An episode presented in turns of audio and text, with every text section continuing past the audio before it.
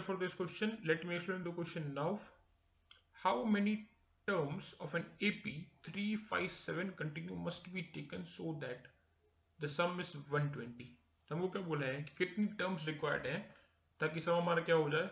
120 so हमको क्या given है क्वेश्चन के अंदर? ए हमारा है 3 डी क्या है हमारा? 5 माइनस थ्री या तो फिर 7 माइनस फाइव कर लेंगे तो कितना आ जाएगा 2 और एस एन कितना गिवन हमको? 120 और निकालना क्या है? एन इक्वल्स टू कितना है? ये पूछा। तो हमको पता है एस एन का फॉर्मूला क्या होता है? एपी के लिए n upon two two a plus n minus one d तो ये सब कुछ दिया, हमको निकालना क्या है? डी डी दिया हुआ है एस एन दिया हुआ है ए दिया हुआ है। निकालना क्या है? एन निकालना है। With put the values 120 equal to कितना हो गया? N by two three two सा कितना हो गया? Six plus n minus one into d कितना है हमारे पास? टू है। तो ये टू को यहाँ पे दिया तो कितना हो गया?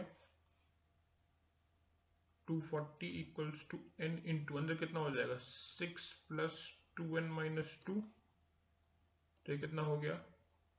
N into two n plus four. मतलब 240 इक्वल टू हो गया two n square plus four n एक टू से बढ़ा सकते हैं। इम्प्लाइज ये कितना हो जाएगा? N square plus two n minus one twenty equal to zero factors निकाल सकते हो इसके। कितना आ जाएगा फैक्टर्स ट्वेल्व और ट्वेंटी आ जाएगा। राइट ट्वेल्व और ट्वेंटी फैक्टर्स आ जाएँगे इसके। So n minus plus twelve and n minus ten equal to zero तो देयरफॉर n की वैल्यू कितनी आ जाएगी? Minus twelve and plus ten अब n क्या होता है? नंबर ऑफ़ टर्म्स होता है so it can not be negative right मतलब ये हमारी वैल्यू नहीं ले सकते हम लोग। तो फाइनल आंसर क्या आ जाएगा हमारा? एन इक्वल्स टू कितना आ गया? नंबर ऑफ़ टर्म्स कितनी आ गई? Ten I hope you understood the explanation thank you